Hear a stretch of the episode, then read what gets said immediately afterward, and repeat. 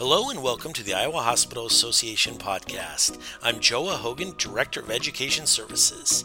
On this episode of Getting to Know Iowa Hospital Executives, we learn more about Cory Nelson, CEO at Sioux Center Health. Cory has nearly 20 years of healthcare executive experience across the U.S., including South Dakota, Arizona, Nebraska, and most recently Iowa. He started as a CEO of Sioux Center Health in 2018. His experience includes work in both the public and private sector, including serving as a deputy director for the Arizona Department of Health under Governor Jan Brewer. Cory was born and raised in Carroll, Nebraska. He has a bachelor's degree from Wayne State College in Wayne, Nebraska, and a master's degree in public administration from the University of South Dakota. Cory has a lot of insight to share, and we are excited to learn more about him.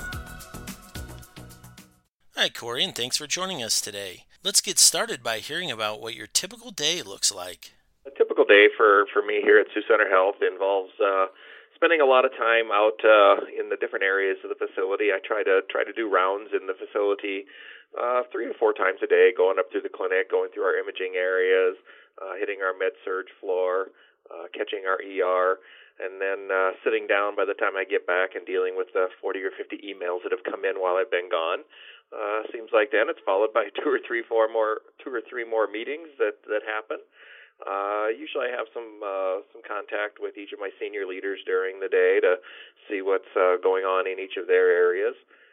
A lot of times, I reach out and I touch base with a few board members about what's going on in the community. And then uh, currently, I'm spending a lot of time talking with donors as we're going through our large building project here. Can you tell us more about those building projects coming up? Yeah, so we are we're really working on uh, updating all of our healthcare services here in Sioux Center. Uh, some of you may know that uh, you know about five years ago we opened a brand new hospital here in Sioux Center, and uh, we've been fortunate enough to be a growing rural community, and we're almost uh, outgrowing our clinic space in that facility. So we're adding 16 new clinic rooms and and offices and support areas for staff to uh, to handle that expansion. We're adding seven new exam rooms in our specialty clinic because we're continually adding new specialists uh, to the area, so our patients don't have to travel outside of the region to to get some of that high quality specialty care that a lot of rural areas don't offer. offer. Uh, one of the biggest actually expansions we're doing is in our senior care uh, side of things. We operate currently a nursing home, assisted living, and independent living as well. So we are adding 32 new skilled nursing home rooms, adding 24 new assisted living apartments, and then we're adding a 16 unit uh, memory care assisted living uh, suites as well. So that that's pretty exciting for us. And then, you know, our, our campaign on this is all is called Growing Community because our, our whole community is growing but we're also trying to grow a community in our in our senior campus. So we're tying all of that together with what we're calling a Main Street area, and it really will have kind of that that mall feeling that, that when you walk in there, it's kind of that that smaller town or mid-sized town mall. We're going to have a, a salon and spa in there, community room, a beautiful chapel. Uh, we're actually going to have a social club in there, and then some additional dining and cafe options uh, along with some outdoor seating and amenities, including you know fire pit and stuff like that. So people can really enjoy coming out and visiting individuals in our senior campus, and it and it doesn't create that isolating effect that you find when you go into to a lot of different places where seniors go after they can't be in their own home. So it's a pretty exciting opportunity for our community. It's quite the accomplishment. And uh, speaking of accomplishments, what are some of the other accomplishments that you've had as a CEO of Sioux Center Health? You know, I've only been here about, uh, I suppose, 16, 17 months now.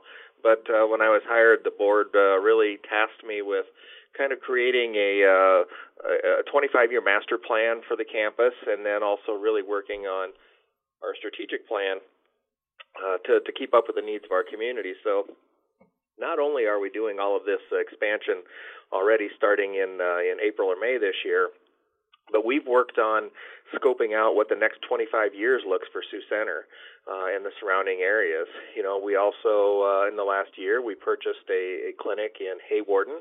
uh, so we've expanded our reach to the western part of our county and helped serve uh, a lot of the individuals over there that were having to drive 20, 25 miles to receive care from Sioux Center Health. And then we've uh, really worked on on making our people in our organization the most important aspect of it, whether that be the patients or our employees. I think that's been represented in, in a number of the awards that we've gotten. We've gotten a top workplaces award in the last year for the state of Iowa. Uh, we have a 86% first year employee retention rate.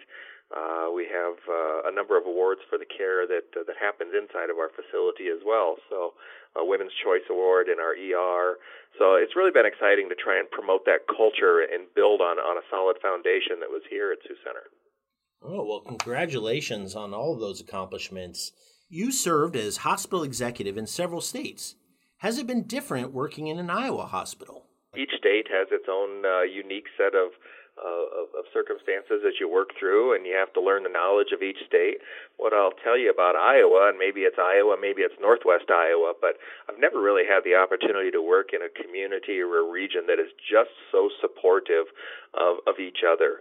Whether it's the employees here at the facility, whether it's the uh, the patients and the residents that come here for services, uh, whether it's the businesses within the community uh, or the donors that are contributing to this project everybody wants everybody to be so successful in this region and i think that's again why you see you know sioux county growing in in in a rural area when a lot of the rural america is uh is is really declining or at least stagnant in that so it's pretty exciting for me to be in an environment that is really thriving so i'm just enjoying every day here so, Cory, you grew up in the Midwest, but then you moved to Arizona. What brought you to Arizona? Yeah, so a large part of my career was working in government at, at pretty high levels. So in those roles over the years, I think I think I worked for seven different governors uh, in various roles. So like when I was working in South Dakota, uh, I was doing uh, so, some additional work out in Arizona, and that kind of caught the eye of Governor Brewer, who then recruited me out there. Uh, she literally called me while I was sitting in the airport in Minneapolis to talk about a job, and so that led me to to move to Arizona. And and kind of as politics go, when you serve in those higher levels, I was serving as Governor Brewer's Deputy Secretary of Health. So when uh, her term of uh, was done being governor, kind of turned out that my time was done as well, and that, and that just happens. So you know, when when that happened, I just kind of looked at things that were happening in my life, and uh, you know, I, I have a I have some kids in South Dakota yet, and, and family in Nebraska and South Dakota, and just decided that it was time to to come back to the Midwest. And I tell you what, I'm really enjoying the two minute commute to work instead of the mm-hmm. 45 minutes of, of commuting in eight lanes of traffic. A part of this podcast is getting to know hospital executives beyond their work at a hospital. When you were a kid, what did you want to be when you grew up? You know, probably at around 15, I decided I wanted to be a probation officer. Um, believe it or not, uh, the reason I wanted to be a probation officer is because when I was 14, uh, the judge gave me a really good probation officer. Uh, I wasn't always making the best choices as a young kid, and uh, so when I when I started meeting with this probation officer, I, you know, he really helped me decide that I had a choice of two different roads to go down and he helped me choose the better path. So with that in mind, I really uh, set out on my path to, to help make a difference in people's lives every day and, and help one person at a time, just like someone helped me. You know, my life could have turned out uh, much different had I not had the the opportunity to, to interact with that individual. So that's what I did. I went to college and became a probation officer and a chief probation officer and deputy secretary of corrections and then uh, on into healthcare. So kind of a, a really strange route to get here, but uh, you know, it just shows that uh, that one person can make a difference in, in someone's life when you don't even know it's going to happen. Wow. And have you had a chance as an adult to interact with that person that changed your life so much? I did. You know, when I became a probation officer and a chief probation officer, I'd go back and I'd talk to him uh, he was also a pastor on the side, so we had a lot of conversations around that. Uh, he's since passed on, but uh, it, it was really a good opportunity to to to know that I was able to let him know the difference that he made in my life, and and you know it's kind of been fun for me. Uh, I I had a few, uh, still have a few people that I worked with when I was in that career path that that have gone on and, and done some amazing things and kept in contact. So I think my goal of helping one person was achieved, and I'm hoping I'm helping more people every day. So, what do you enjoy doing in your spare time when you're not at the hospital? You know, I probably have too many hobbies and not good at any of them. Um, I love to go boating. I love to play golf. I, I love to hunt. Uh, I love to to ride my Harley. My dad and I go on a on a Harley trip every year with some other people. Uh, and like anyone, I love spending time with with my kids and my grandkids. Uh, I have a daughter in Yankton who's a counselor, and she and her husband have two amazing kids that I love to to, to be around and, and hang out with.